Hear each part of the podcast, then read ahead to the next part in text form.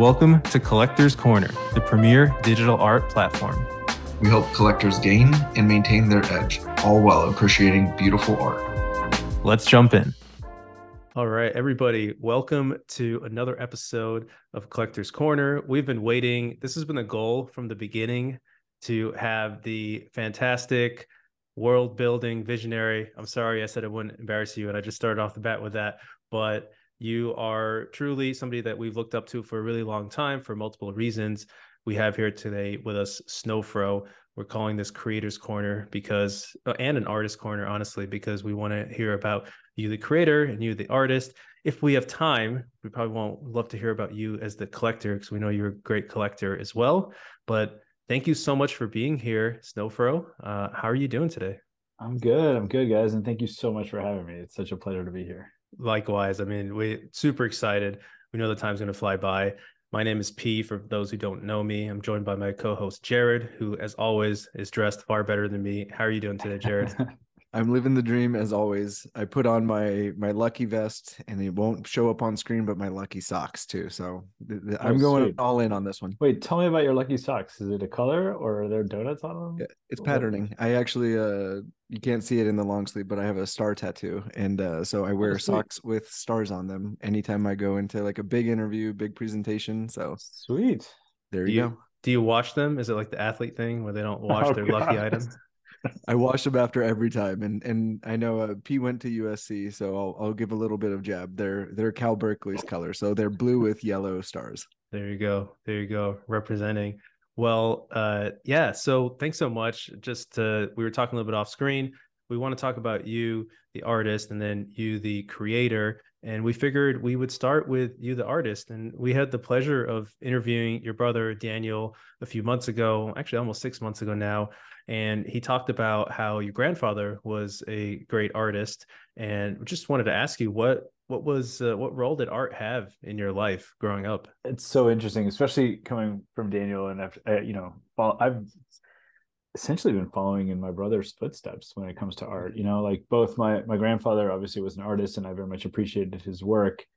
But like my day to day was being exposed to just like this ability that Daniel has to um, represent the the world around him. Um, you know, it, it was actually like an intimidating factor in in my thought that I could ever become an artist or be an artist. It was just like realizing how incredibly deficient I was in communicating um, on paper an intent compared to something like what what he would do. And you know, he could draw your face and recognizably in just a few minutes and just drew these beautiful landscapes and and then some really goofy stuff which is some of my favorite stuff that he's ever done so um you know i i very much feel that there's art and artistic intent in my family and my bloodline.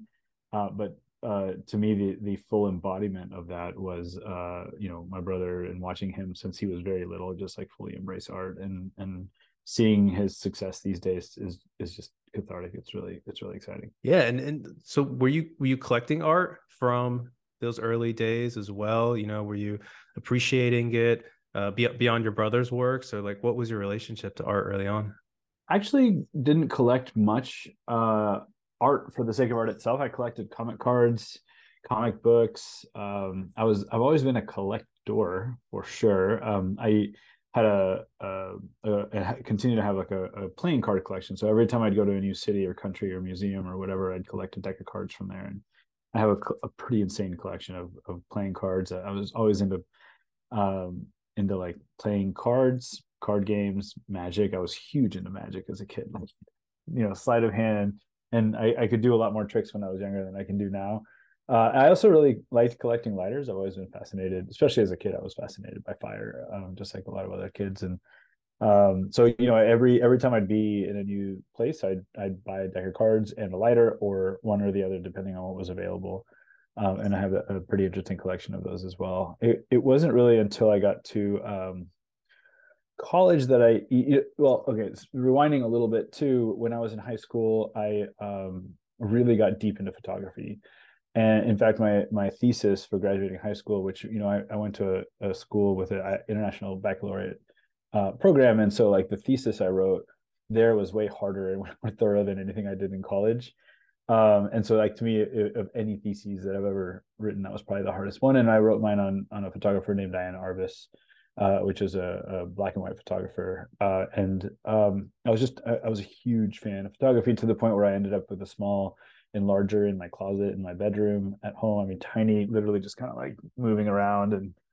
um uh, that materialized as a digital photography kind of like curiosity in college. I was always the nerd with the camera, asking everybody to get together to take pictures, but um, did very little from an artistic perspe- perspective. But I, I, at that point started realizing like the the beauty of collecting photography as well. And then it wasn't until I got out of college and had a little bit of disposable income where I I really did kind of start leaning into it. And uh, one of my very first collected artworks is actually a really close friend of mine, Peter Mollick. He goes by Pixel Pete within our ecosystem. Uh, he's a photographer, and uh, he uh, was the first time that I had seen a photograph that I wanted to spend like a decent amount of money on. And you know, I think he was very modest with his pricing, very humble with his pricing. And uh, so I'd say maybe the third or fourth artwork I ever collected was was a was a formal Peter Mollick photograph. Um, beyond that, I I did collect and continue to collect as much as possible. Uh, a local Houston artist, his name is Carlos Pozo. He's a screen printer, and I think that has a lot of it. It's it's had a very big impact in kind of my understanding of like the art world today. In that uh, the ability to make a, a, purchasing decision on buying a piece of art for $35 is very different obviously than a thousand or a hundred thousand dollars and the amount of joy you can get out of a $35 piece of art is comparable to the amount of joy you can get from a 2000 or $10000 piece of art. Uh, and you know um, that mixed with like this like inherent hoarding slash collecting mentality got me to a point where anytime he released a new artwork, you know, he was he was nice enough to reserve his like so they would be editions, one of five or one of ten, and he'd always reserve the number one for me as like someone that was a big you know supporter um uh, uh, of his work and i have a, a pretty thorough collection and, and i just look back on those days of being able to collect $35 artwork and really feel like i was collecting art and supporting an artist um and uh you know uh things changed when i um, started to have a little bit more disposable income and can collect uh, from artworks outside of the the local art scene. But yeah, did that been... influence the price of uh, Squiggle? Because the original mint price was 0.035. Correct. Yeah. I mean, I think uh, partly the fact that like I was not an established artist, and I feel like you know you got to start somewhere, and also partly the edition size, and also partly yeah, making it as accessible as possible. Like a twenty dollar purchasing decision is not I mean, it's not not not just anybody can make it. That's naive to say it's like for anybody, but a, a, a much larger group of, of, of humans can just participate in a 25 20 dollar thing and it was really important to me to put something out there that demonstrated a where I was in my artistic career, even though I had spent many years tinkering with art, creating art. I, you know, even when I released the Chromie Squiggle, there had already been, um, you know, two artworks that I had sold for like three or four thousand dollars a piece, big sculptural pieces so i had established some kind of like value in in the things that i created. But um yeah the idea of the squiggle and the idea of things that i want to work on moving forward is is being able to release something that's available and accessible to a larger audience.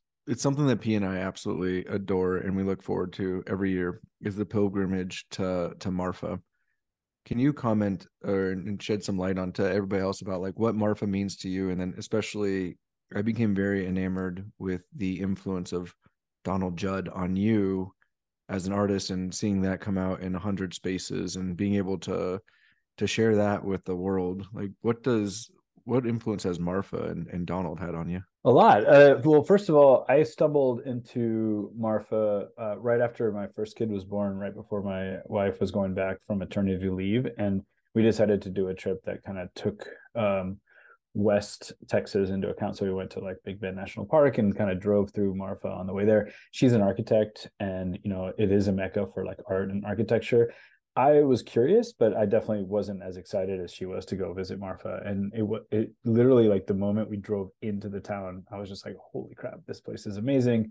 Driving up into from the south into Marfa with the landscape, it was a landscape that I had never really seen before. Those colors, the way they kind of come together is something that completely inspired me and blew my mind. And I remember just after two short days in Marfa, you know, and this is entrepreneur Erick, because I definitely have an entrepreneur mindset. That's all I think about. I feel like it's like, you know, oh, what would be a fun business idea or an art idea? And I left Marfa eastbound with this like strong desire to do something there, to participate in that. And that's before I had even had a chance to really explore uh, Judd's work. Uh, you know, I was very naive to the to the broader traditional art world at the time. Uh, I consider myself still very naive, even though I've been kind of catapulted deep into the heart of of kind of like contemporary art uh, uh, conversation. But um, yeah, I just there's something about that landscape that, that is not replicated in any other places that I've traveled, and I've been very fortunate to get to travel to a lot of places, and I've I've I found it and continue to find it to be one of the most inspiring uh, places in the world, and it's also just like my little happy place. It's a place to get away. Um, in 2021, right when Artblocks was getting started, way before it made sense for Artblocks to have a presence anywhere um, I remember I accepted an offer on a CryptoPunk zombie, and uh, at the same time, I had kind of been looking at Marfa real estate, and I found this house. I was like, man, that would be a really cool place to just show some of the weird stuff we're working on at Artblocks. Uh, not sell anything, but just show and like exhibit. And um, so, you know, this CryptoPunk sale came through, and I was like, all right, I'm gonna take the money, and I put it straight into buying a house in Marfa, and that eventually became this kind of like home for generative art um, in West Texas and our home for uh, for Artblocks. Yeah, that's. Go ahead, Jared. I say it's cool because you've inspired. Uh, you're we're starting to see the inspiration, obviously, with like glitch and what Derek's doing coming into it. So I look forward to to seeing how Marfa evolves because of the the seed that you've planted and the inspiration it's brought to you.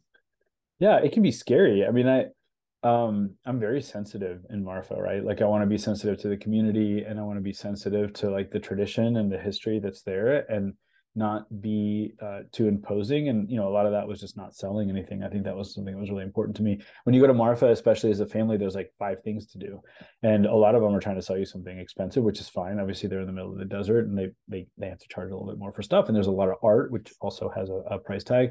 And um, you know i thought it'd be really fun to have a thing where people could just visit and explore something new and um, seeing other people come into the space can be really terrifying but then you also like derek is someone that at this point now i consider a close friend and possibly you know my biggest mentor within this ecosystem and has demonstrated like a, a sensitivity and, and an appreciation for the same sensitivities that i have about marfa. And so you know him and steve stephen uh, going out there and and doing glitch and you know working with with their wives on it too which i think is pretty cool you know kind of involving the family a little bit and then really being sensitive to the community and not just kind of like storming in and being like i'm tech and i'm you know coming into your town it's really aligned with the way that i've wanted to enter marfa.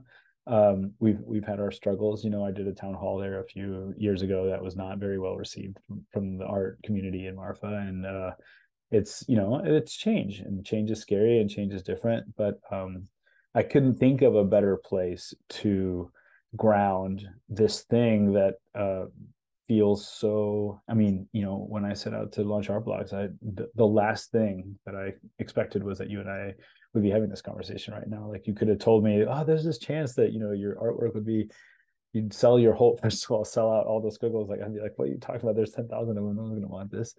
Um and so you know the the intention was always just like you know having a, a home for this uh this thing that's happening that that that people um, have to travel to and and decompress on the way there. And once they're there really be able to just like immerse themselves not just in that art but all the beautiful things that marfa uh, has to offer. Yeah absolutely. I mean jared and i loved being there. We are there last year. We'll be back. We'll be back every year we can. And it does feel like you've retained that culture. You know it's kind of like you get away from modern day life to focus on this one thing. It reminds me of you hear about these like uh, boxers that go into the mountains to train. It's like you kind of get away from it all and and you can focus on that. And uh, I loved it there. You know, between the galleries, that probably my next favorite thing was Marfa Burrito.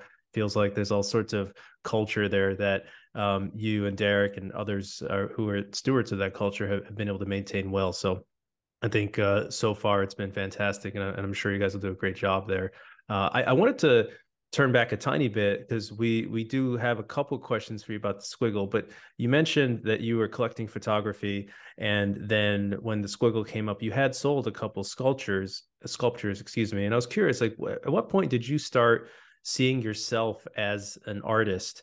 and uh, and maybe as a follow up, like how did you dovetail that artistic intent into the the squiggle? You know, how did you kind of progress into that uh, well, that work? It, it, happened the other way around. I mean, I created the squiggle originally as a proof of concept, and you know, I I I would admit that I did not give myself credit um, in terms of the artistic intent. I think I've always felt massive imposter syndrome, as many people do in this space. And I feel like, you know, having labeled the Chromie Squiggle as an artwork, even if it was this thing that I had spent an insane amount of time working on and refining and thinking about, and uh, it just felt precocious. And uh, honestly, the first time I was ever introduced formally as an artist, um, kind of in a broad room, was at CES in 2022 uh, Leslie Silverman, which works with uh, UTA, who you know works with me on on on a lot of really fun stuff, uh, introduced me in front of a bunch of people at CES as like an artist, and uh, I people had referred to me as an artist before that, but that was a moment that like r- r- to this day it just kind of like is is the moment where I finally maybe acknowledged that there was um, something to what I was creating beyond it being a a product or a you know because i am an entrepreneur and generally there's a there's a division between entrepreneurship and like business and then also creating um creative things. And so you know I, I i i love the idea that by being able to be called an artist i might be able to have a deeper emotional connection with the people that are viewing the work versus somebody looking at something as purely a product. And it really wasn't until that time until that moment that I started to give myself credit for for having been an artist. I, I, think that a lot of the things that happen in the NFT space today are performance art in in a weird way. Like it, with art blocks, we are celebrating that moment of minting and like you know the artist and the collector being present for it and um it, it, it is part of this kind of of the times art movement of what we're kind of talking about and um you know i i i'm, I'm really excited to be able to kind of embrace that and and a little bit more acknowledgement of like uh, create you know things people maybe being interested in in uh, not just the visual things that I create, but also the things that I have to say. Yeah, absolutely. And you know, it's funny as, as you're saying that like I I grew up not feeling like I was creative at all because I was terrible at the creative arts. Like you know, I'm Indian, so I like math and science. Uh, I'm just kidding, but you know that that's kind of like what you're told to focus on. Uh, but I I feel like the entrepreneurship is certainly a form of creativity, and one could even argue a form of art. I mean, you're kind of building a system and putting it together in a new way, infusing technology, perhaps. And I got to think that some of your artistic interests and practices before dovetailed into the entrepreneurship. And uh, you know, I, I, didn't really have a question there, but it's just more of a, a comment and a thought that I, I, feel like these things go together more than is is traditionally appreciated. Like we draw these sort of boundaries around them as if they're very distinct. Uh, not not you and I, but just in general in the in the yeah. common mind share. And you know, I I did want to ask you is you know these days uh, do you do you have an artistic practice you're keeping up? Like I know you had the uh, Proof Grails release with some of the ceramics. I've been seeing some uh, posts of yours around ceramics. I'm I'm curious, what are you up to these days to keep scratching that itch? Well, a lot of the artistic stuff um, is really just trying to find overlap with things I can do with my kids because I don't spend nearly enough time with my kids. And I think the hardest part of all of this is like having so much separation from my family because of all the travel and just like the long hours of meetings and stuff um, I'd say that there's a, uh, a, it's just beautiful that I we bought a house last year or two years ago that had a kiln in it, and uh, they moved everything out and were like, "Hey, can you just leave the kiln there?" And so we were able to you know buy a kiln, and it was it already had a place, and uh, that allowed me to kind of start dabbling in ceramics. Something else my brother is very very um, uh, familiar with and something that like I don't know if I'd be able to do this if it wasn't for his early coaching kind of in just you know how to how to how to even just work a kiln. This kiln is like 30 years old. You know, they, there's no internet information on like really how to use it, and you'd be surprised how esoteric ceramics are in terms of finding information on the internet. It's a, obviously there's a lot of ways. There's a lot of information about making ceramics, but about like the, the firing process, like there's just so much uncertainty to me at least, and it's something that I've had to spend a lot of time working through.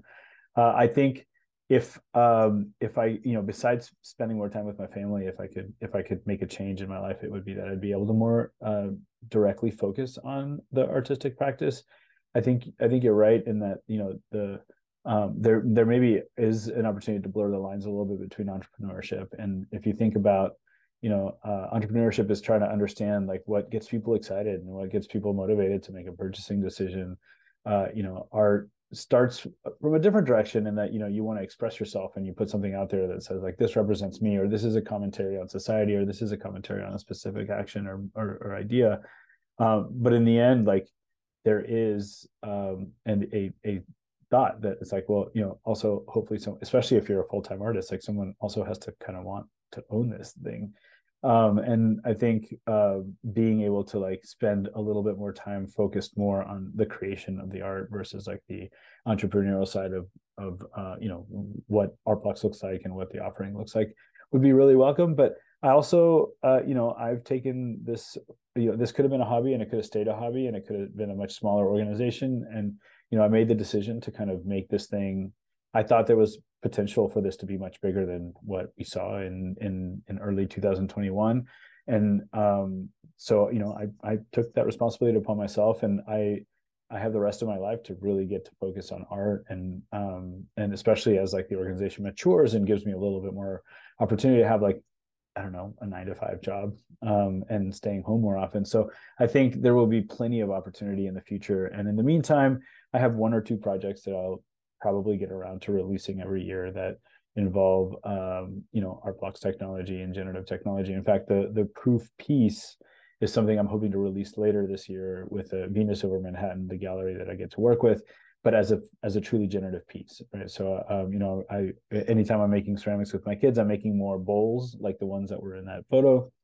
And my my my my goal is to uh, you know maybe third quarter of this year release an artwork where you know there's 50 bowls stored on IPFS and the gradient is created because that was created algorithmically. And there's a there's a function that randomly grabs one two or three bowls randomly creates a gradient and randomly inserts it onto the um, onto the background and then creates the drop shadow which kind of made it look like the bowl was actually sitting on a generative piece.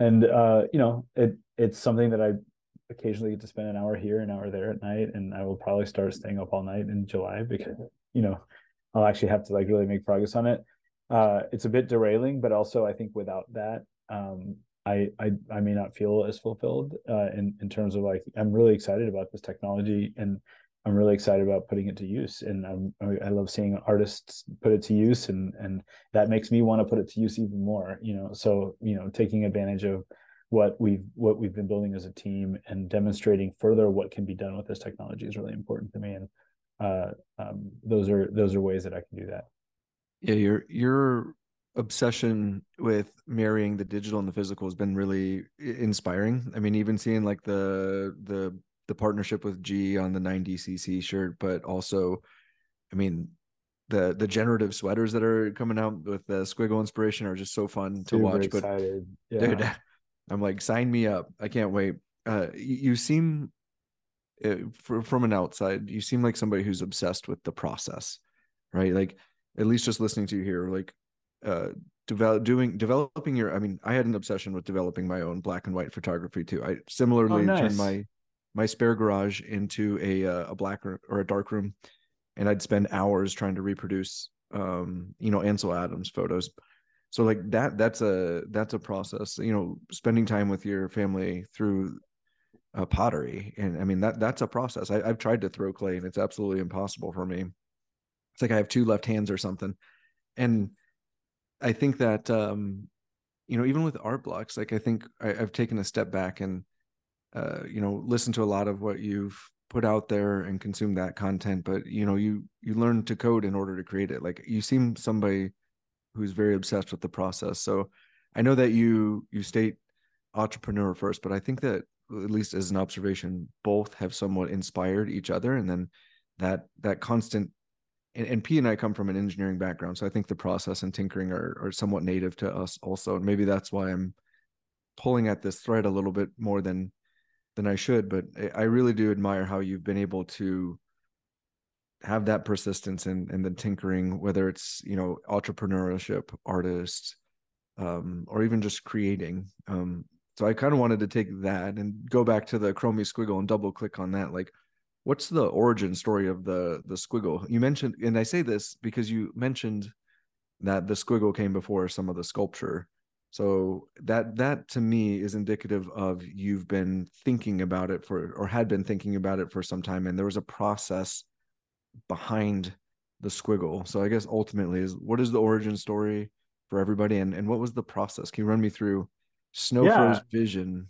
So you know it's interesting because uh, what you just said too a little bit about what comes ahead of the other.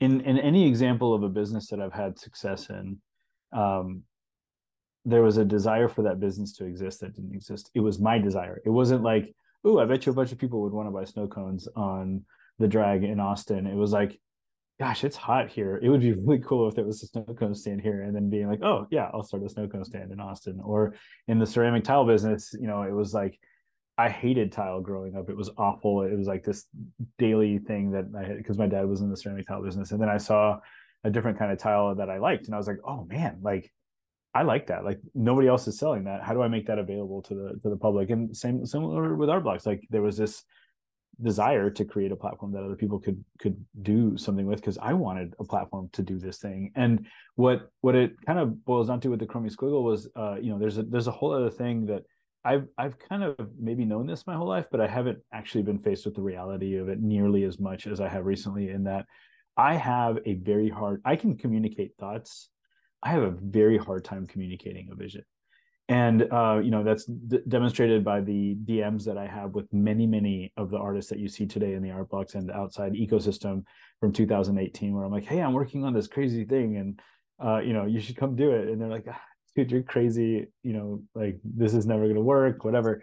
Um, the Chromie Squiggle was a desire to demonstrate the process, and um, you know, my brother had also created Genesis, which was released on day one of Art Blocks as an example of how to generate how to how to do the process. But something less authentic felt to me that I'm sitting here trying like I'm a huge fan of these artists. I also code, I tinker with generative art. I've been making generative art for a long time at this point.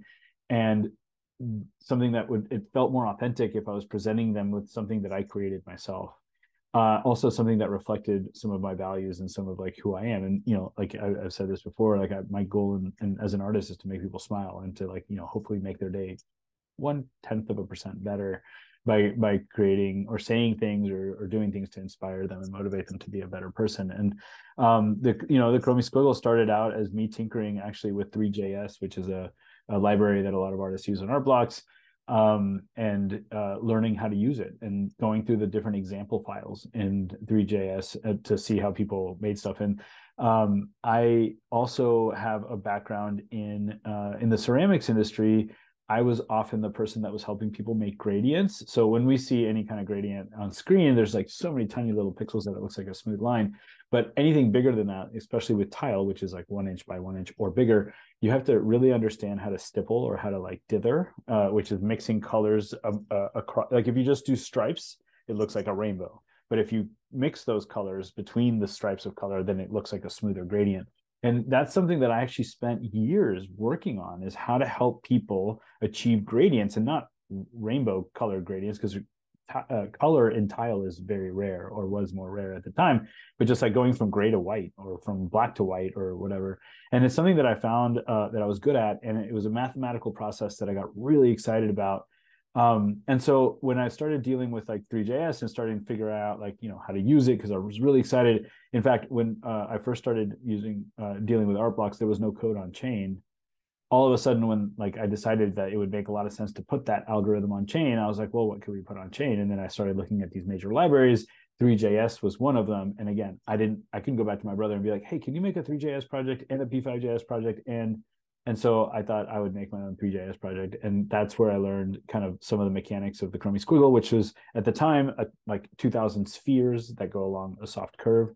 Um, when i applied the color kind of more signature color uh, theory that I have, which is gradients and kind of like smooth transitions to this curvy line, I looked at it and I was like, well, that's kind of dumb, but like I've also never seen it before. Like I've never really kind of seen some, you know, and there's like some there's some examples of like squiggly lines that are rainbow, but at that at that um like it just stood out to me as something unique. But I didn't really recognize the uniqueness of it until I spent the next two years showing that project as an example project to artists and to uh, you know, well, mostly artists to exemplify just how much variability can happen within uh, a generative piece that's minted on the blockchain.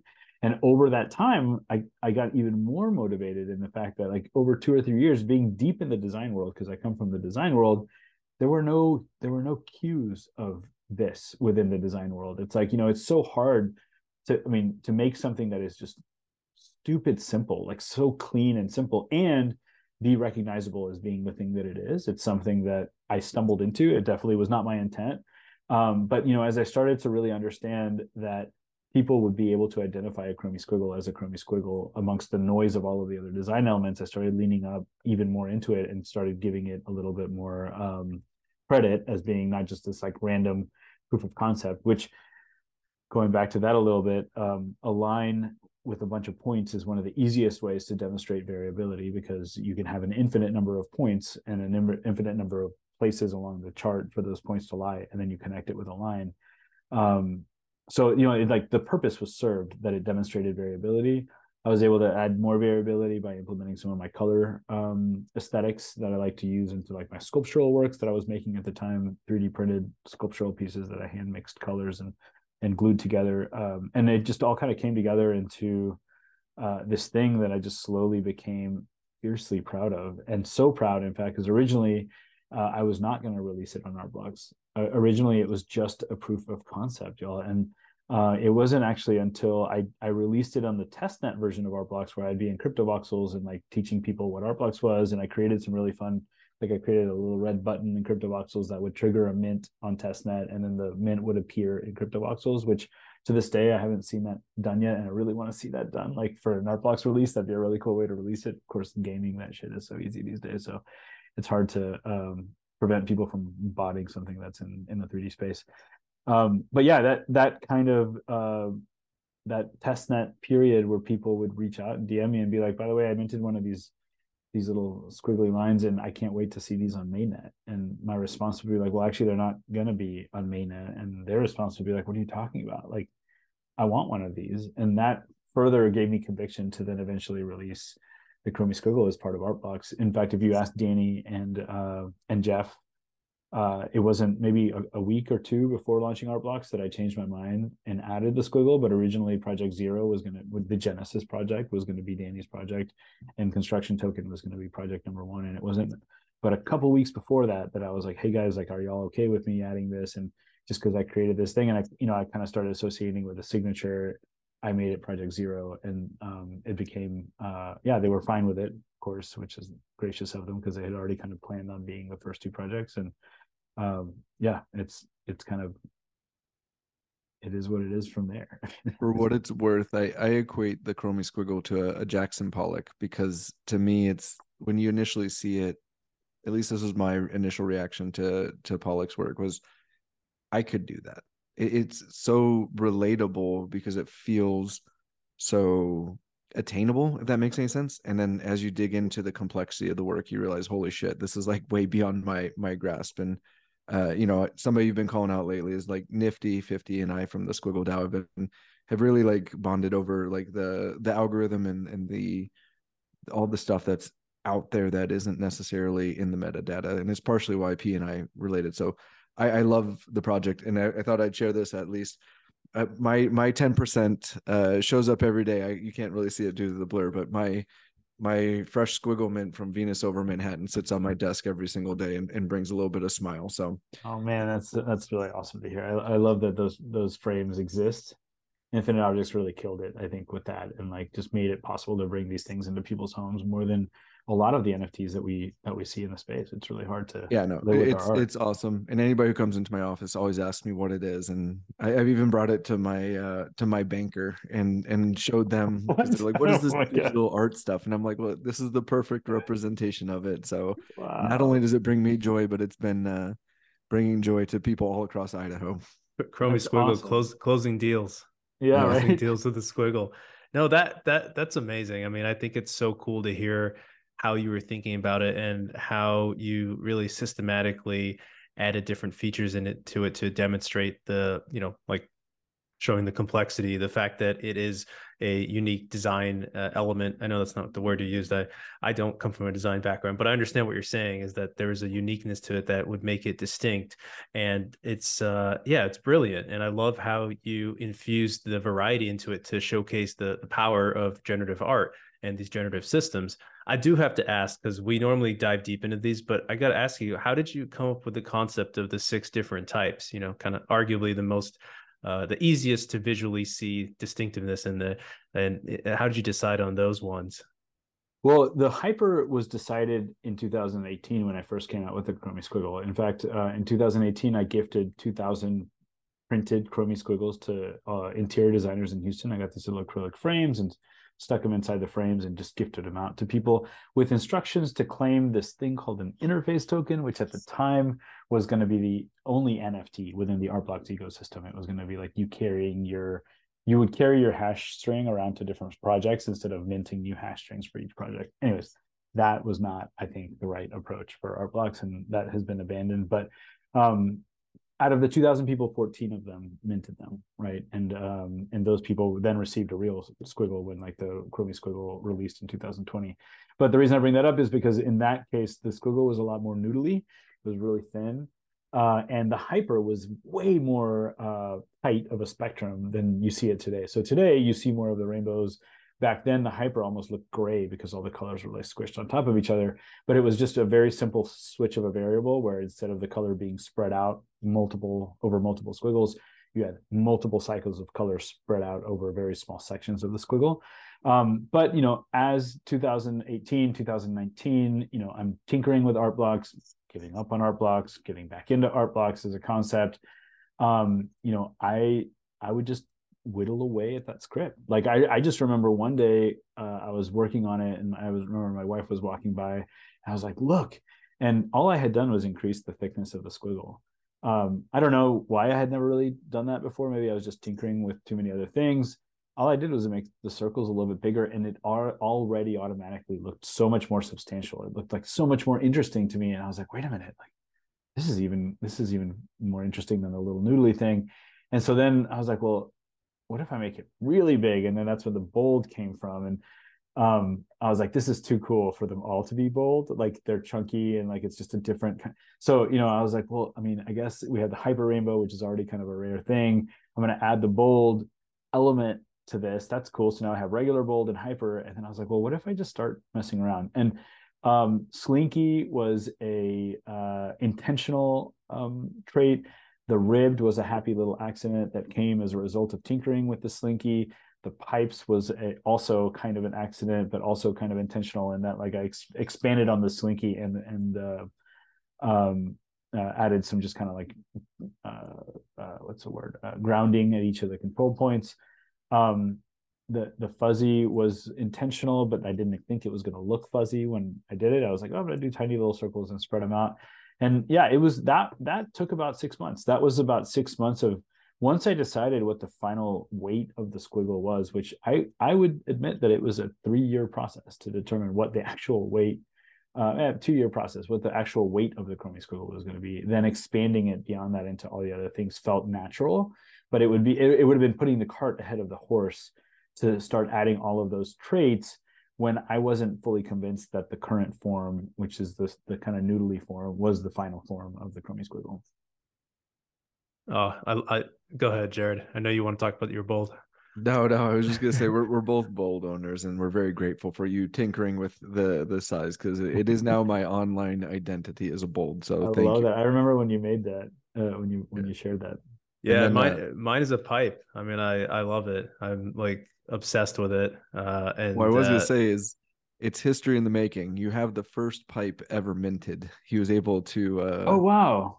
to acquire that. So it's it's uh I've told him I want to buy I want to have the first opportunity to buy it when it when it moves, but I probably won't have enough money. But it uh it, it it's a pretty cool piece. What number is that? Is that seventy something? 74. Yeah, Seventy I four. I got lucky with that. I just knew it was a day zero. I didn't know it was the first one, and it dropped in market. And I was like, I need to buy this right now. I just just come in some so liquidity. cool. So I Wow. didn't didn't mint it, but uh, yeah, I got super lucky with that one. And We're both uh, very grateful for Tiger with Paul's. I'm sure you probably know who it is, uh, as do I. But I I got squiggle number eight also just recently from from them. So Oh, that's cool. we have we both have uh pieces of of art blocks and squiggle history. Number eight. That's awesome. Top ten. Holy crap. Yeah, yeah. No, I mean it's it's amazing. It's so it's it's it's crazy how much joy it brings to us as collectors and um, tons of collectors, and it's so cool to see these days. Uh, every day I feel like, or maybe every, at least every week, I see somebody on my Twitter timeline that's like, "Oh, I finally got a squiggle," and it's just like uh, it's such a cool community that's building around it. So, just want to say kudos to you for that, and you know, uh, it, just amazing from you know you talk both an entrepreneurial standpoint and an art standpoint to to created something that resonates so well. I just hope people understand that it is completely surreal, even today, when people are like, I finally got a squiggle, or they share their signature as a squiggle. Like it is not, I don't know, you know, I, I've said this in the past, maybe like in a year or two, I can like finally sit in a hammock for more than an hour and like soak it in and try to figure all this out. But right now it's like it's not really even happening, you know, and sometimes I don't even know how to respond or react when I see it on Twitter. I'm just like, sometimes I just want to go crawl under a rock and I'm just like, what is going on? Like this is way, insane. But I feel very awesome. proud, very honored, and like uh um I don't yeah, it's crazy. I, I saw a chart the other day of like, you know, some of the top NFT projects just in general. And when I think about, you know, I, I told you at the beginning, like I don't love talking about the finances of this thing, but just from purely a, you know, the fact that I was able to create something that has uh been able to be at the top of some of these charts in terms of like recognition or adoption or acceptance is it's just uh yeah it's unbelievable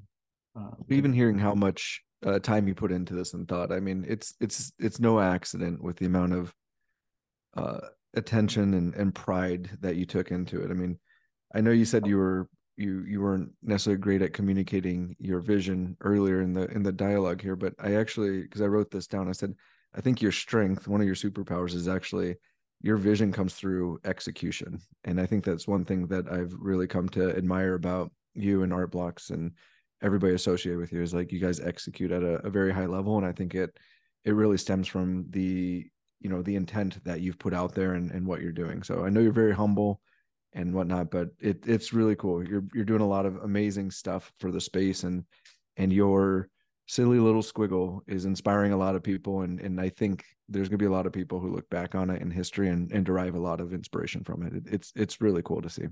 i appreciate that Yeah, absolutely. And, and just piggybacking on that, and it's actually a great transition to talking about you as a creator, but probably I, I gotta imagine part of the reason it feels so surreal is because it, it's been so long in the making. I mean, you, you talked about the art itself, but the concepts that you were trying to demonstrate with the art were things that I have to imagine were swimming around in your mind for quite some time. And you know, so I'd love to go back and hear about your story of how you got into web3 i mean we all have a story about when we first heard about blockchain and ignored it for a while and then finally figured out what it could be. And it's like oh crap this is like really really interesting.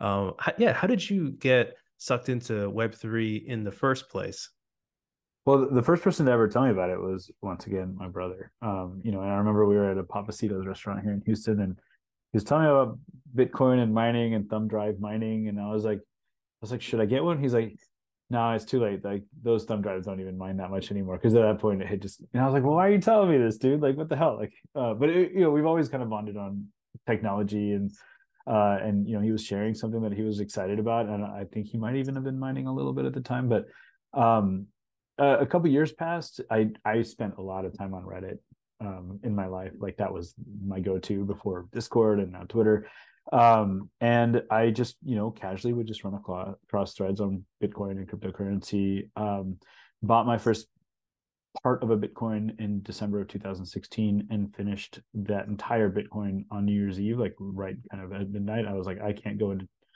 2017 without a whole bitcoin uh it was 800 bucks at the time that was an insane amount of money for me to be like kind of burning i, I remember those days i remember those Yeah. days uh, and then you know I was like, this is cool. And then I bought another one, and then I bought this, and then I was like, what's this scam thing that's like seven dollars for it? You know, it was Ethereum, and I was like, well, I mean, we already have Bitcoin. Why do we need another one? Like this is clearly like just a marketing scam. You know, like just with anything else, it's like, well, this is the real thing.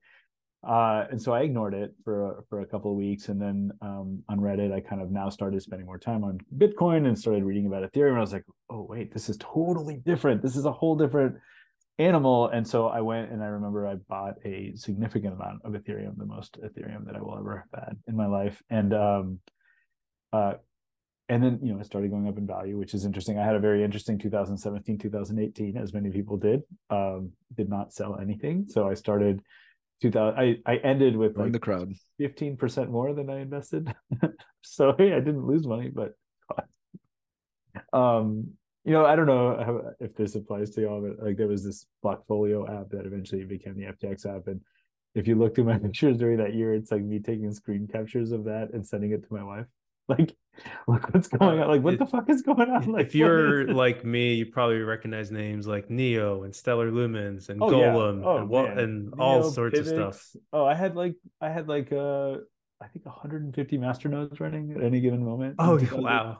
I was helping people. What I was doing in the Punks Discord in 2018 later, and like helping onboard people into Ethereum was me onboarding people into master nodes and writing scripts and helping people like create master nodes. And I had like an app that would text me every time I got like a new payout from the monetary unit master node, which was 18 bucks every time. And it'd be like every three minutes I get like a little buzz, and I'd be like, "What?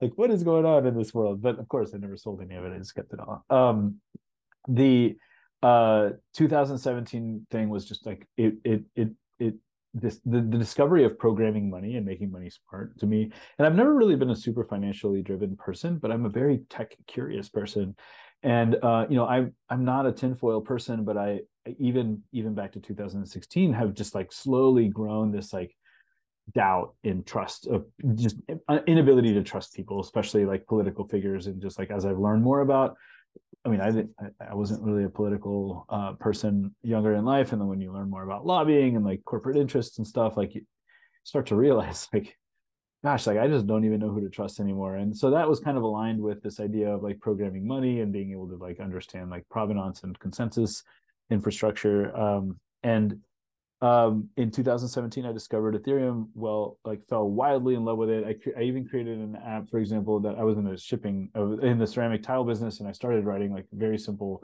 app infrastructure for tracking container ships with what was in them, where like the smart contract was locked until it arrived, and so then you would have like a just like opening a container that's sealed, you would have like a sealed report of everything that was inside of it. Um, and then you know, I, I spent a lot of time thinking about uh, I, I also collected Magic the Gathering when I was a kid and like just kind of understanding uh, collectability. And I never really put my finger on exactly what I was thinking about until in 2000, in June of 2017, I was browsing Reddit and I saw the link for the CryptoPunks project that was posted by Larva Labs.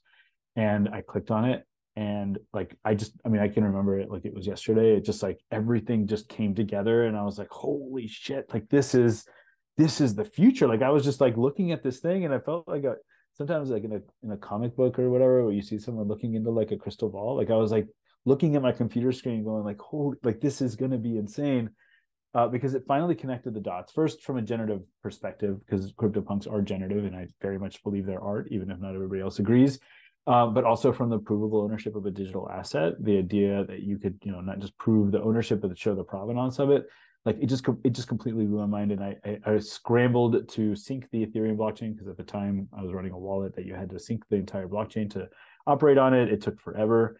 I watched the last ape be claimed like in front of my eyes because i kept checking because that's the one that's what i was scrambling for. And then when i was able to sync it i was able to um, uh, uh, claim 34 zombies uh, the last 34 zombies so you know other people were either not aware of the fact that they were rare uh, or they didn't care, or they were drawn by aesthetics. And I was like, no, no, no, these are like, they talk about these in the paragraph at the top. I have to get these, you know. Um, and I guess the the the beautiful thing is that literally, as I'm claiming those with understanding of generative art, with understanding of smart contracts, because at that point I had already built a couple smart contracts and been tinkering and participated in some ICOs, and there was a website called Etheroll that you could like play uh, dice games and you know whatever uh, I was thinking as I was claiming these, like, man, it's not fair that I get to take all these zombies. And I know enough about humans to know that if I didn't, the next person would. And like that, like, I'm sorry, like, uh, maybe I could have shared more the zombies, but there was plenty of more punks to have.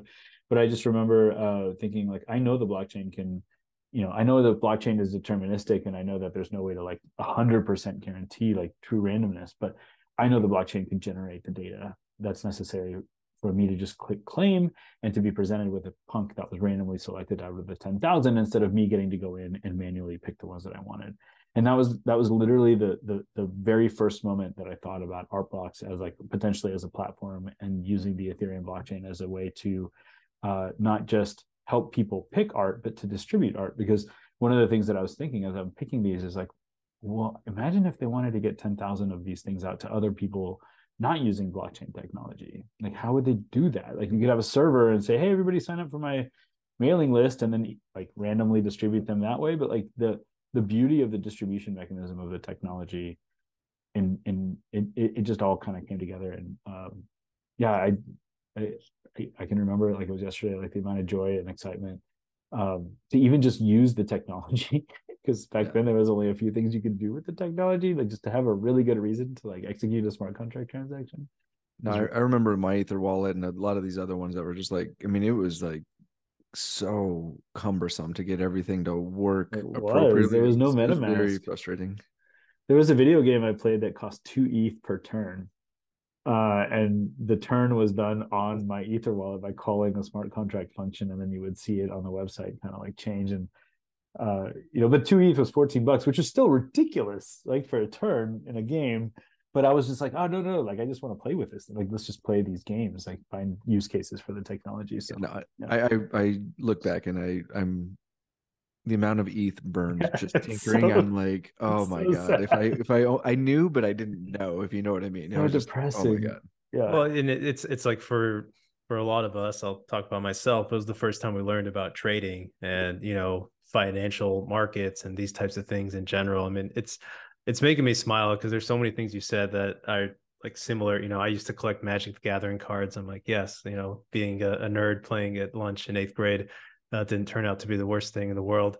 Um, and I had a, a, similar light bulb moment early in, in 2017 with Ethereum. I, I got to uh, go meet a bunch of the ConsenSys folks because a friend was working there, and I was like, "Whoa, this is this is really something different. Like this feels like it's going to change the world. Like this is something that I really want to get into and be a part of." And you know, I got to imagine so many people had such a an experience early on there, and and you obviously connected a lot of dots there. Eh, you know, I wanted to ask you though, as you as, as this culminated, and maybe it didn't uh, it didn't fully hit your mind at the time when you had that vision for art block, seeing the crypto punks, but you know what what principles did you really try to infuse into art blocks as you were intentionally trying to create it after you know learning about and experiencing the the decentralization the, the, democratization of opportunity that can come with blockchain the resistance to central corruption as you mentioned that also comes along with blockchain. Um, and also if if it makes sense or if it was something you thought about the aspect of collectability right? You've been a collector your whole life not just of art but of all these other things that you mentioned earlier on like how did you try to infuse that as you were constructing art blocks or the different pieces that would eventually become art blocks? Well it came off of uh, collecting top shot which kind of was the first massive uh, reinforcement of collectability within the space especially at the price points that those things were at right? And you know a lot of early art block pieces were at that price point or less too right? So there was like that opportunity before it kind of exploded. The democratization component was so important to me and that like people spend the same for whatever mint they get regardless. And so you know you have this opportunity anybody has the same chance of getting something rare that than something not rare. Um but i think i think one of the things that i think is most important in in terms of I remember i had already been through one cycle and i had uh, seen just kind of like the intensity of this ecosystem and seeing the amount of money that can be created in this ecosystem. And one of the things that really early on I integrated into this based on like previous experience was this idea of a secondary beneficiary within an Art Blocks project. Um, that's something that was there from day one, and the ability for the uh, artist to set a second wallet and they split at the smart contract level you know i've i've been always been someone that has donated like 10 bucks here 20 bucks here 100 dollars maybe to a cause that you know and it just depends on how much you can afford to donate right? Um and there's there's something like i was able to kind of just like think through this idea that like of course you're very proud to donate but it also hurts that that money isn't something you can spend on your own stuff. And there's something really powerful about having that money separated from your possession at the smart contract level. And so that that wasn't entirely just for donations. Donations was half of it. The other idea is for collaborations on a project for two people to work together and not have to trust each other to send half the balance of the project to to one another. And so one of the early things that you know just understanding the collaborative nature of the space understanding how frantically money can flow in this space uh, and uh, and seeing a, a uh, as with many things in Web three, we have an opportunity to change the status quo and to change the world and to change the way people do things. Uh, building that into the smart contract at the very highest level of the smart contract was something that you know um, came from just like years of like trying to be involved with philanthropy, but obviously at a very mi- minor level, but also being seeing like some crazy amounts go go um, like change hands and realize that it would be easier for an artist or for an institution to share some of that with like a um, a charitable organization if it was done at the smart contract level and therefore they never touched that money before it left their uh, wallet. Yeah i mean i've seen certain artists i won't name names but like who have done that early on even with what you just did for als i mean it's really cool to be able to have that mechanism which leads me to i mean you talked about observing stuff at the the punks claim uh, obviously thinking about this split early on. Were there any other like early decisions for art blocks that in hindsight like you think were you know like impactful or the right decision that maybe in the moment didn't seem as like as pivotal? Uh there's many. Um i think the curatorial board uh, early on was very important in that I am a person that has a weakness in wanting to say yes to everybody and to like let everybody participate. And um, there's two ways to look at like participation, early participation in art, art blocks. It was like, yes, I wanted everybody to release stuff, but there was not enough bandwidth. Like every single project consumed a whole week for me. And then like on the day of the mint and then after the mint, and when something would go wrong.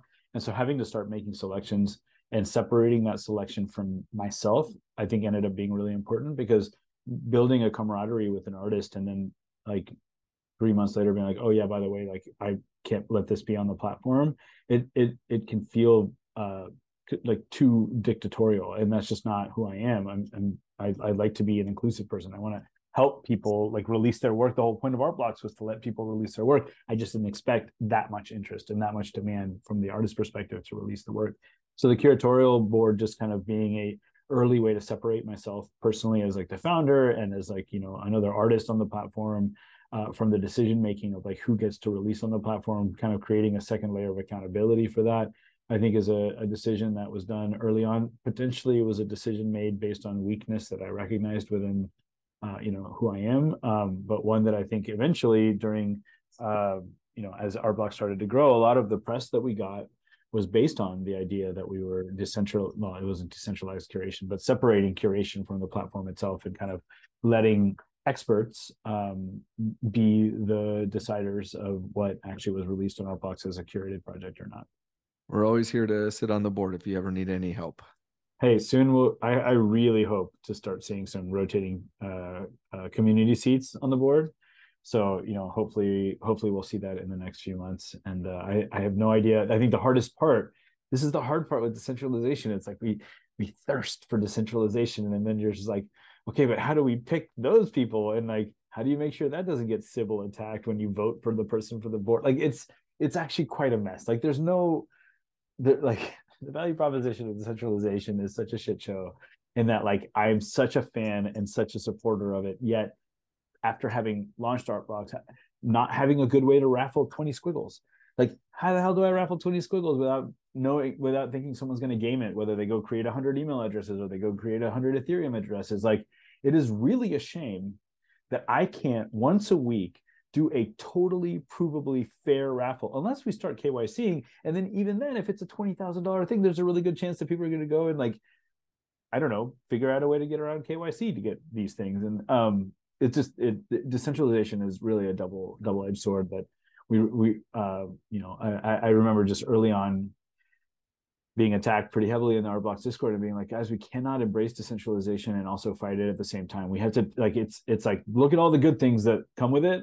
We have to deal with if it was a perfect technology, we'd be in a different place, but it's not perfect. It's fantastic. It's innovative but it's not perfect and we really kind of have to like you know work with what we've got yeah i mean no no system is ever perfect right and uh, i i love just thinking about systems i i often I mean, this is a slight tangent, but I often think about natural systems and I feel like nature has gone through, you know, trillions of iterations and sometimes we can get a lot of inspiration from that. Um, and your point about decentralization is well taken. I mean, it's hard to keep a level of fidelity while also keeping it truly decentralized because there is the possibility that whoever ends up with that $20,000 squiggle does something terrible with it. And it, it, it, that that's the real tension there. I think you guys have balanced it really well, though. Uh, you know, all things considered, and it's it's early days still. Uh, even though it's been a few years, it's it's early days for this whole decentralization movement with right. the blockchain. A question I had for you around the curation board is, uh, why did you decide to have a curation board or even um, curate projects as opposed to an open platform like FX Hash? Did you did you consider that early on? I mean, originally Artblocks was meant to be an open platform. I didn't have the technical expertise to build a open platform type infrastructure. Also, I don't have the guts, man, to like handle when someone exercises their right of freedom of speech and decides to make a project of swastikas. Like I, I don't actually have the I that is not within my purview. I, I don't know how to handle that. The blockchain is so immutable. And so it was always meant to be an open platform in that I wanted to give people the ability to put stuff out there, but as long as it was like not like you know flagrant. And uh, when you make it a fully open platform, you set yourself up, you risk, you put yourself at risk for things to be released on that platform. And I don't think there's anything wrong with that. It's just when we have like everybody has different levels of risk tolerance, there's a pretty significant risk tolerance by just being in the Web3 space, like that in and of itself. Uh, I think shows that I have a pretty decent high risk tolerance. But when you then add like sentimentality and freedom of speech and things like that to an immutable uh, open source public ledger where somebody can kind of always point to the fact that this thing lives on art blocks that we did not intend to live on art blocks, like I got scared and I didn't have the ability to build the infrastructure for people to put their own stuff on the platform. Um, and so I manually had to like handle every single deployment, every single project, handhold artists because the tech now it's like pretty common and standardized like how you release something on art blocks but for a long time like every artist needed six hours of my time individually every single one of them if not more. Um, and so an open platform was just really not even in the cards. And given you know we had a couple stumbles along the way where people used code inappropriately or you know and um, i am actually very grateful. I, more more power to the people that have an open platform. Like that is more aligned with the value proposition of decentralization and access and fairness. And you know we're working on really beautiful things with Artblocks engine to enable and uh, empower people to create generative content more individualistically and, and to have more control but with the amount the layers of complexity that Artblocks had six months after launching that were completely unexpected to me and like not anything that would have ever have thought I would be dealing with. Adding that extra layer of complexity of being an open platform might have been the thing that broke me and Artblocks would not exist today.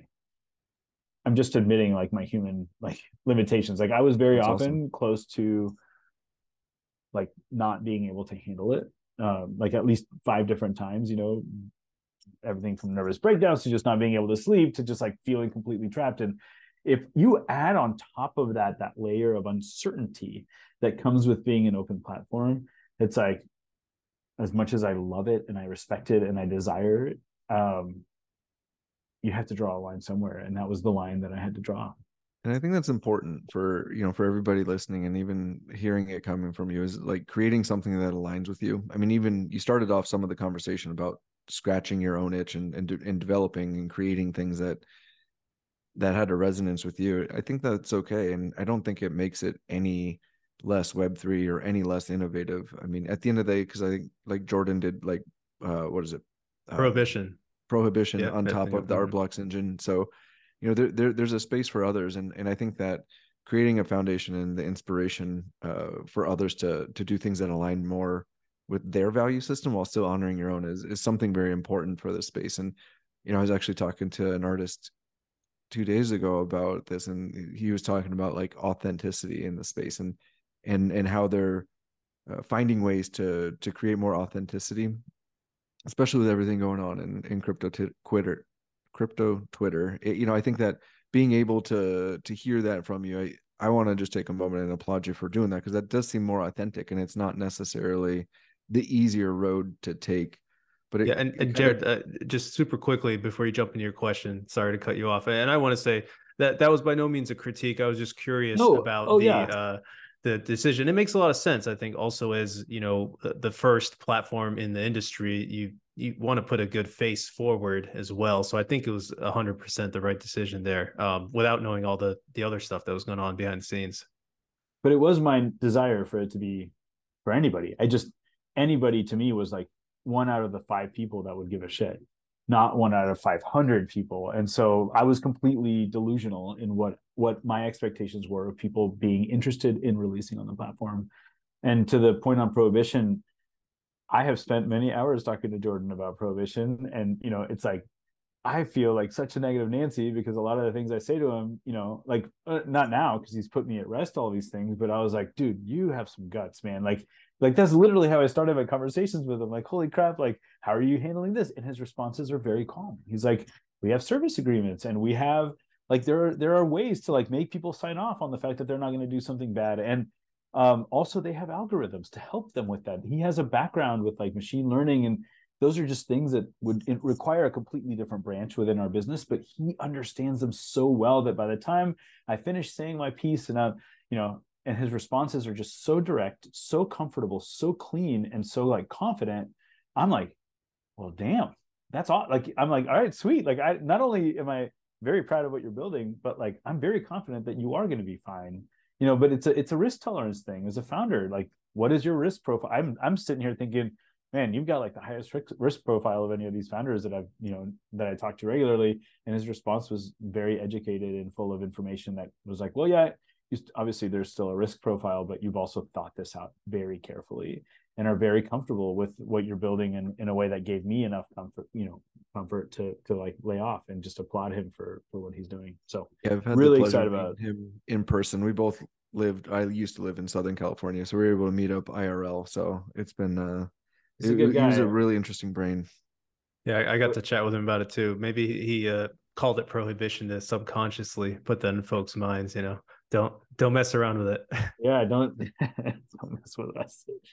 Yeah, so I cannot wait to see that launch. Really we've been flirting with the concept of uh, you know, what is our own tolerance for for risk profiles and and like what are the the boundaries to you know and barriers for for ourselves i guess that that kind of prompted me to think about like what are the biggest challenges for this space you feel like there are moving forward not just for yourself but like i mean you touch so many different corners of the of the space and you see so much more. You're you're in rooms that most of us could only dream of i imagine.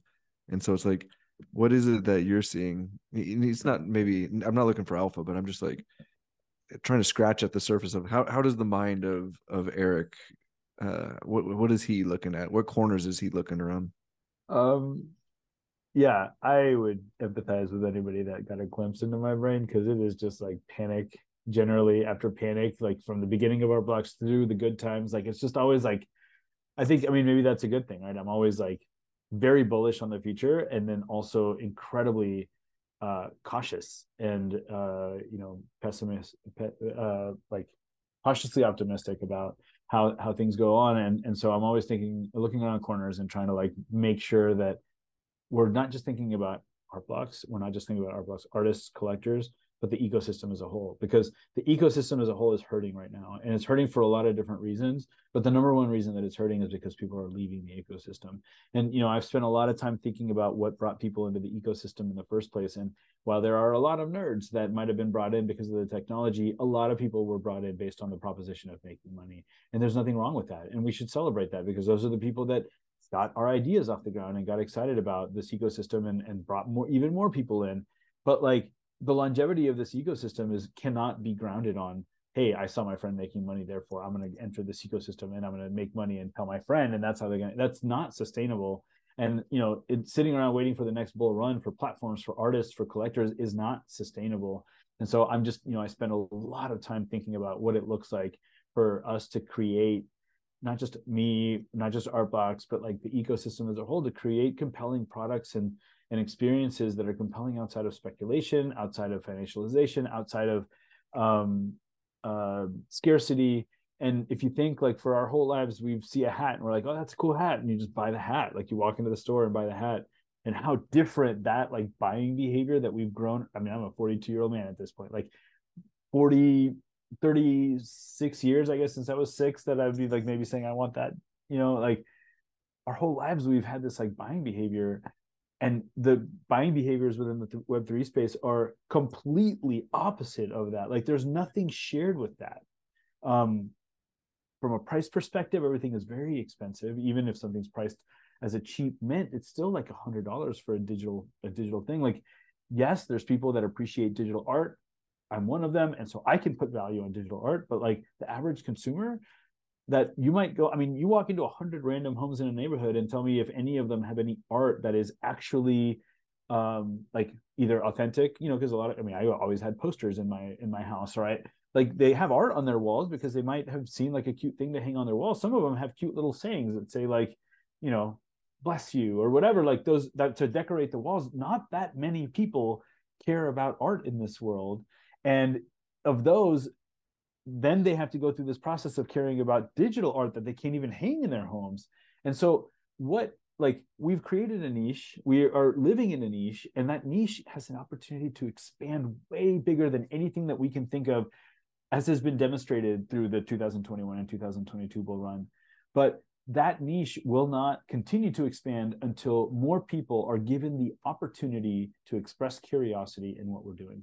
And right now, there's none of that, like very little of, of that is happening where people are giving people outside of web3 an incentive to participate outside of like you know financialization and did you is that like, uh, an attempt with friendship bracelets then because i mean that was essentially like and i don't know i'm i'm probably one of the the hopefully the blockchain can prove this but i did exactly what your intent was is i took one gifted saved one. it and i shared one with somebody in hey. in italy and in I'll, Italy. I'll share a, an italy story with you later but you know and and i think that that was like to me it was the the intent of you gifting too was to onboard people and to bring them in wrap them into an ecosystem and i i see what you're doing there also with like the partnerships with pace venus over manhattan like this is about onboarding and expanding the the network and reach and yeah like something with pace and venus over manhattan is, is, is on the financial side but at the same time like friendship bracelets to me was was brilliant because it, it was about the the inclusion it was about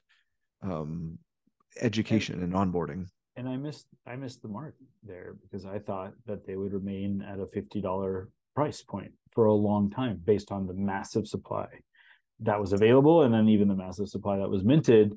And uh, of course very excited about the project because it demonstrates even more things. It demonstrates the ability to put instructions into the thing. It demonstrates the concept of an ephemeral physical which i think is something that we like don't really spend enough time thinking about um, within the uh, web3 ecosystem um, but yeah, I mean, you know, I gifted CryptoPunks to people when they were 20 bucks, and those people are very connected to the Web3 space today. And when they got the $20 thing, the last thing they thought was like, oh, I'm going to sell this thing for 50,000 bucks. Like they, but they were kind enough not to throw it away, which is really nice. Um, you know, I, I just think that there's a, the, the most success I've had with onboarding um, outside of just like the success that art blocks had, which is triggered by incredible art released on the platform and incredible stories and incredible dialogue has been in a disarming way has been in a yeah you know i'm a nerd right? Yeah this is the thing i'm currently spending my nerdy time on and i want to share this with you. I want you to be a part of that. And i think friendship bracelets was an opportunity for you know arguably a lot of people within this ecosystem have some level of nerdiness to even want to operate metamask. And um, you know this opportunity to kind of share that um, as a as an incentive to um, get someone else excited and curious about the ecosystem. And I know a lot of people that their only NFT is a friendship bracelet, um, but that forced them to create a wallet that got them involved in the conversation, and it's a it's a pretty powerful thing. And the the, the model of the friendship bracelet, of the ephemeral physical, of the kind of physical optional digital product, you know, like I'm expanding that. I'm spending a lot of time working out a thesis, and which I'm seeing a lot of activity within the ecosystem around this too, which is pretty cool. But like digital optional, physical optional. You know, like if you like a hat and you love the hat and you think it's a cool hat, like maybe it comes with a digital component, but if you don't care, you just throw the digital component away because like you just bought the hat because you wanted the hat. But if you actually kept the digital component and you um, found out a year later that if you own the digital version of that hat, you get 50% off your next hat, or you get a free hat, or you get a free airdrop, or whatever. Yeah, that airdrop's not worth the ENS airdrop. That airdrop's not worth 20,000 bucks or even five, it's worth 20 bucks. But it's like, oh, now I understand. Like that, it's a, it's that like dotted line to understanding and and and and, and realizing what you're missing out on. Not FOMO at the ten thousand dollar level. It's FOMO at the twenty dollar level, and that's how FOMO actually works within society in general. It's like I'm willing to do what to get a ten dollar discount for for dinner like you know put my business card and deal with people sending emails because i'm going to get a $10 like this is actually how society operates and i think that is more likely to onboard more people which then becomes an onboarding mechanism to introduce people more to everything from CryptoPunks and friendship bracelets to art blocks and everything in between.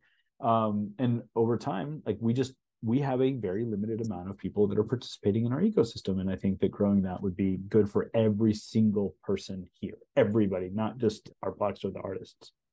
I think you said you missed the mark, but I'd challenge you on that respectfully. I, I think you actually hit it right on the mark. And P and I were talking about this you know in prep for for this interview this discussion this conversation and and you know the we were talking about how the chromie squiggle is now a floor of twenty thousand dollars. That's out of reach for a lot of people. And and we look at the the friendship bracelet as really an opportunity to not only onboard more people but to to connect with something. So you you say you missed the mark but i i, I really do believe that it hit the mark perfectly. It allowed people like p and myself to collect full sets to have that connection to the art blocks ecosystem but also to to onboard people. Maybe it didn't onboard hundreds of thousands but to me this is baby steps and it's the expansion of a system. So i on I the agree. other hand I, would like commend you on that dude. Yeah and I, I i just want to add to that. I i too gifted one. I didn't do it through the gifting mechanism but i did send a friend one who Yay. wouldn't have have been able to afford it. He's like you know he's like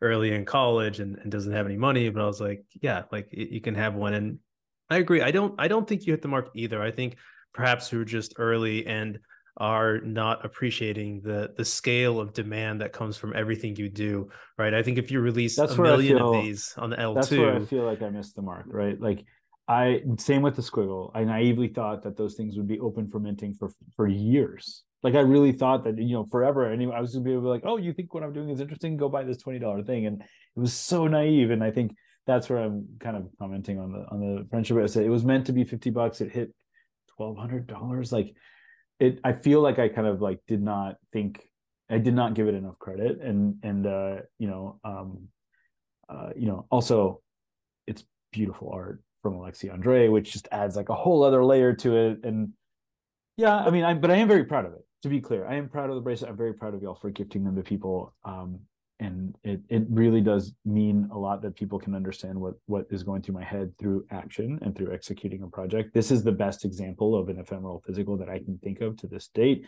It is a great example of how to get attention for what we're doing at art blocks without trying to sell something new. It it, it the only thing that I missed is the uh, to be perfectly fair it, and these are very fair comments and they always come from a good place. It's like yes i gifted it but i kind of wish i didn't when i saw how much the price went up. Or yeah, I had every intention of gifting it, but the price went up so high that, you know, it just didn't make sense. And that's where it's like there was a very strong intention there for these things to kind of maintain a low, they were free. So 50 bucks for 75,000 mints felt pretty reasonable to me. But look, my next projects will once again try to hit that $25 mark and or $50 mark. And uh, I will not stop until I release I, something that keeps I think you got to make it like a million. Point. Actually, a great example might be Decagons, right? Those are That's unlimited, and people yeah, love them. and they yeah. love evolving them. And I don't even know how many there are out there, but they're really not worth very much. So I don't. The, the financial side of it is is completely taken out. And you know, I, I leaned over because I wanted to show you this. I got this from a Pepe artist, Pepe Nardo. Oh, there we go. Oh, wow. You can probably kind of awesome. see it yeah. at NFT NYC. And, and I agree with you, having that physical and digital component it it draws people in. Like i love this thing. I don't I, I wouldn't sell it. I have no idea what it's worth but like why would i? It's you know it's it's just like a beautiful thing that was given away.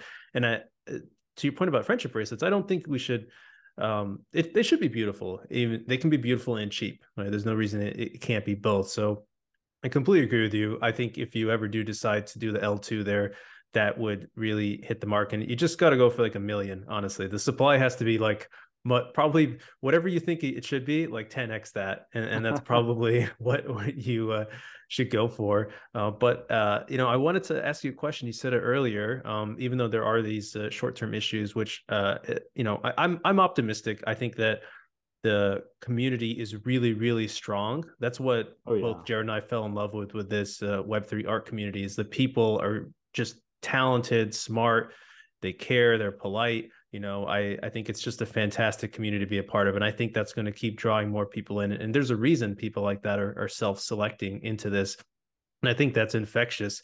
Um, and you know although there has been a lot of financial speculation the good side of that from my opinion is that it's allowed the space to grow faster than it perhaps would have otherwise. Um, but now we're kind of getting the tail of the dragon so to speak in that like now that prices are down it's it's it's harder to motivate people to come in and see the good parts of it. But but i do think that'll improve. Obviously that doesn't mean that we should put our heads in the sand and wait for it to happen. Uh, but i want to ask you uh, you said that you are long-term bullish and would love to hear what what has you most hopeful about the space in the long term despite some of these short-term challenges? Um well uh, one thing is seeing artists continue to do amazing things, and not just within art blocks. Um, although I just was super re-energized last week with uh, the operator release, just seeing the amount of work and passion that went into that project uh, was re- was reinvigorating for me and for a lot of collectors and for a lot of other artists too, who like you know spoke out and said like this is just you know really special and revolutionary. But then um, uh, like outside of art blocks. Like there's so much authenticity. You look there's there's obviously a gold rush that comes with a new technology and of the people that participate during the middle of that gold rush some of them are purely authentically doing what they've always done. It just happens to finally have a, a spot in in the in the limelight and then a lot of people are really just taking advantage of the gold rush. And um, that's okay. I think there's room for everybody here uh, but as that gold rush has subsided, you really do see stand out like people and projects and artists and creators. And, you know, I've just as things have calmed down, because gosh, in the in the crazy days of art blocks, I I I lived under a rock. I live under a rock still, but like back then it was just, I mean, I you know, I literally leave, lived and breathed blocks 18 hours a day, Discord, whatever. Um, you know, I've gotten to know people like Sam Spratt and um, Patrick Amadon, and uh, you know, even got to spend a little bit of times with Ixchel and what Lady Cactoid is doing with through LACMA, and kind of dive into that a little bit more. And um, gosh, it is incredible what people are doing within this ecosystem right now, and uh, it's also incredible that there's still there is still interest and appetite within the ecosystem for uh, a lot of the activity that's there. It's within a much smaller group of people, and like the total sales numbers for these projects are much lower. They're actually much more reasonable too. Uh, you know, it's just like what are we comparing it to? And so, you know, when I um, when I want to boil this down into like expressing my bullishness, like what I'm so excited about in this space. It's, you know, it's, and I've been wanting to tweet this for such a long time. I just don't have the guts because I, I then don't respond to the tweet responses and then I feel like a jerk. But like just what is your metric of success? Like what is your metric to being successful within this ecosystem? And if it's money that's 100% okay. Like there is nothing wrong with that. Is it meeting new people? That's there's a lot of that happening. Is it feeling a safe place to release artwork? Is it feeling a streamlined way to release artwork? Is it feeling safe about making purchasing decisions without being inside of a room where someone's trying to sell you something. Is it that you're a nerd and like you got to like release something even if nobody got to use it or you never intended it? Ultimately i think that 90% of the metrics of success for people to participate in this ecosystem outside of purely making money which there's nothing wrong with are probably being met. And they're probably being like they're energizing hundreds of people, thousands of people into like what this technology is. And um, I I just I I don't see the value proposition changing from when we started this, you know, since the CryptoPunks came out. I don't see the global instantaneous decentralized availability of content, creative art, PFP, whatever you want to call it, like in any way, shape, or form ever going away and us waking up one morning. Like I say this pretty often, but like we're not just gonna wake up as a civilization and be like, that was cool but let's just go back to like attaching shit to emails. Like I just don't see a world where we just kind of like, yeah, that was interesting, but like let's just like move on from that. It just feels so relevant to me and so uh real. And um I think, you know, where where uh my, you know, in I used to feel the weight of you know my own artistic career on my shoulders and then i felt the weight of art blocks as a platform which includes every artist and every collector and also every person that works at the company which is just like a beautiful group of people. And then i felt like kind of the weight of the generative art space because it just became such a almost homogenized space and like it got so intense and and and at this point you know, I think if I if I if I ever don't come across as being as happy go lucky, is that I'm feeling the weight of the entire NFT ecosystem on my shoulders, and it's not to say that uh, there's many other shoulders that feel it as well, but like because I feel that there's uh, an opportunity for us to mess this up, and a lot of that is based on what I see on Twitter, which I try not to like doom scroll, but like look, it's so bad out there in some cases. And what the problem is that the good stuff isn't surfacing as often as it should and um and i think it's important for us to like really take time to like acknowledge that uh, you know people get into their own ruts. I go into my own ruts all the time. There's mental health issues like rampant within this ecosystem. There's like shaming and um uh you know crazy gambling and whatever. And uh sometimes the best stuff doesn't shine through. And i think it's really important for us to go out of our way to highlight the best parts of this whether it's the artists the creators the the, the people that work at the companies the collectors um, and then eventually like the technology can shine through on its own without having to just be like nfts nfts nfts like the technology just becomes the undercurrent that that brings us all um, brings us all to the surface. But yeah you know i'm i'm i could not be happier. And i i just uh, I, I spent a lot of my time sifting through some stuff that is based on people's hesitations and concerns for the ecosystem that I think shouldn't necessarily be there. But if they're not addressed, we might lose them. And the worst thing that could happen right now is losing artists and creators and their confidence. The royalty debate has already kind of created a really awkward situation for artists in general. Uh, losing collectors, not just because they're not making money, but because they feel this like weird vibe and tension and losing collectors over the concept of royalties. Like it's just a, it's a very weird time uh, and you know a lot of people say we've kind of hit the bottom and that would be great I, i'm not convinced but I, I think that would be great if if if we had because uh, I, I just don't want to keep losing people. I just I, you know we spent so much time and worked so hard to inspire people to be part of this ecosystem and, and the idea that we would lose some of them especially at a time like this is like really demoralizing and um, so that's what i'm fighting for at least. Well if you define success as the positive impact upon people i would have to say that you eric are are at the top of winning. I mean i will genu i know we're coming up on time so i'll, I'll be brief because i have a tendency to ramble but like the the impact you've had on the space and the amount of like people you've touched and influences is really admirable. So I just want to say I'll leave you with two very quick anecdotes that I that I hope will make you feel hopeful and everybody who's listening as well. Um, you know, I I I came in for the money. I stayed because I love the art and I love the community. I will admit it, and I haven't looked back. I mean, we've been doing this for a year now. Can't believe it's been a year doing the collector's corner thing, and I just absolutely love it. And I came from communities who, during the bear market, it was all gloom and doom. And they were like, hey, can you come hop on a spaces and talk about positive stuff? I'm like, uh, yeah, there's tons of positive stuff. What are you talking about? Like in our art side, it feels like it's all been positive. And the last thing I'll say is I've talked to so many people, many in Grailers DAO, who Jared and I are active in, who have said, "Hey, you know, we found like we found we found our people, we found our tribe, like we found right. our community here in the Web three art world." And I think a lot of people feel that way, and to me, that is a big measure of success. And I just I really believe in the long term that that is just going to keep permeating, and more and more people are going to feel that way. So. I, I too am long term bullish, and I think you know, echoing Jared's thoughts, you've done a fantastic job in, in shepherding us to this point. Uh, and you know, we, we know that we feel very confident in your ability and we'll be helping along too to to get us to the the next level and and continue to grow the space. I really appreciate that, guys. I do. I appreciate that so much. I, I shared recently on a in a conversation. Uh, somebody when on the royalty debate, people somebody reached out. It was like, "Well, you made all this money. Like, what's your problem?" And my response was like, "If it wasn't for the art and the artists and the people that have quit their jobs to pursue art full time or the collectors that discovered art as a result of this that would have just bounced off this art thing or people that have feel inspired and and and like heard i wouldn't I wouldn't trade my old life for the amount of money that it generated. Like you have to think that like there's actually a cost from a mental health perspective to like your active participation in this ecosystem and it's taxing. It is so hard. It is so heavy.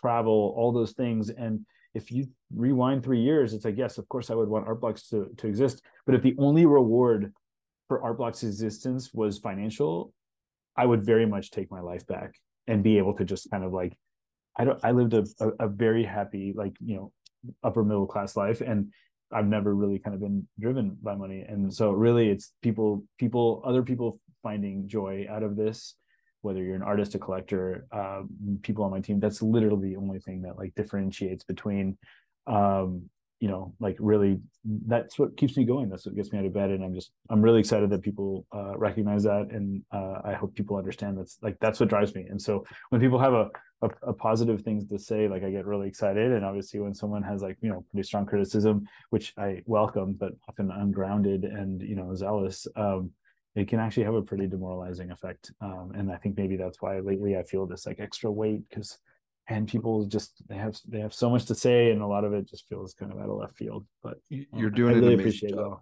I, I don't know of anybody else in this space who's doing as good of a job. I know there's a lot of people and there, there are a lot of people doing good stuff, but as a advocate for generative art and supporting the community, anybody who's takes a moment to stop talking, stop posting on Twitter, and actually sit and observe you're you're one of the the uh, the biggest advocates for the space. I I I jokingly tell people I don't know what he's on, but I want some because you you approach it with so much energy and enthusiasm and passion. You can tell that you're you're you're not monetarily motivated. That this is something that's yeah, viscerally you know resonating with you. And and and I say that not to fluff you up, but you know I think especially you commented on in in this period where negativity may be more prevalent. You know, hearing a a positive thing and, and being able to share that sentiment uh, every once in a while is is a good thing. And the other thing is a long way. This, I too have uh, been in the porcelain and ceramic tile design industry. So oh my god, we got to talk about down that. and share war stories. Uh, oh um, oh my god, that's amazing. Yes, I would love that sometimes. That'd be great. Awesome. Well, let's let's get you out of here. We're over time. Thank you so much for being so generous as you are in all ways, but certainly with your time with us today. We really, really appreciate you, man. Uh, love to have you back anytime, and uh, let us know how we can help. Thank you all so much for having me, man. I could not be more grateful. Thank you. Y'all are so kind. Thank you. Thank you. All right. Well, for everybody listening, the fantastic Erick Snowfro. Um, I forgot to ask you. We'll get save it next time. I didn't ask why you, you got the name Snowfro. I think has to do with the snow cones, but we'll save it. We'll save it for next time. We'll do it next time. Let's do this again for sure. That'd be great. Absolutely. Thanks again. Thank you.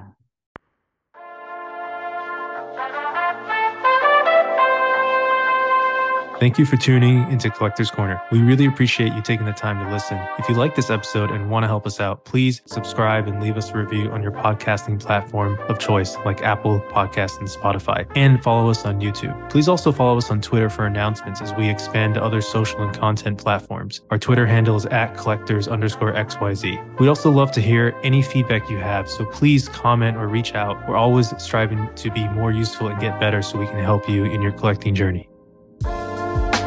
The Collectors Corner team and their guests are not registered investment advisors. All views expressed on this podcast are personal opinions and are not specific inducements to make particular investments or investment strategies and should not be relied upon for investment decisions. This show is solely for informational and entertainment purposes only. Before making any financial decisions, please consult a professional.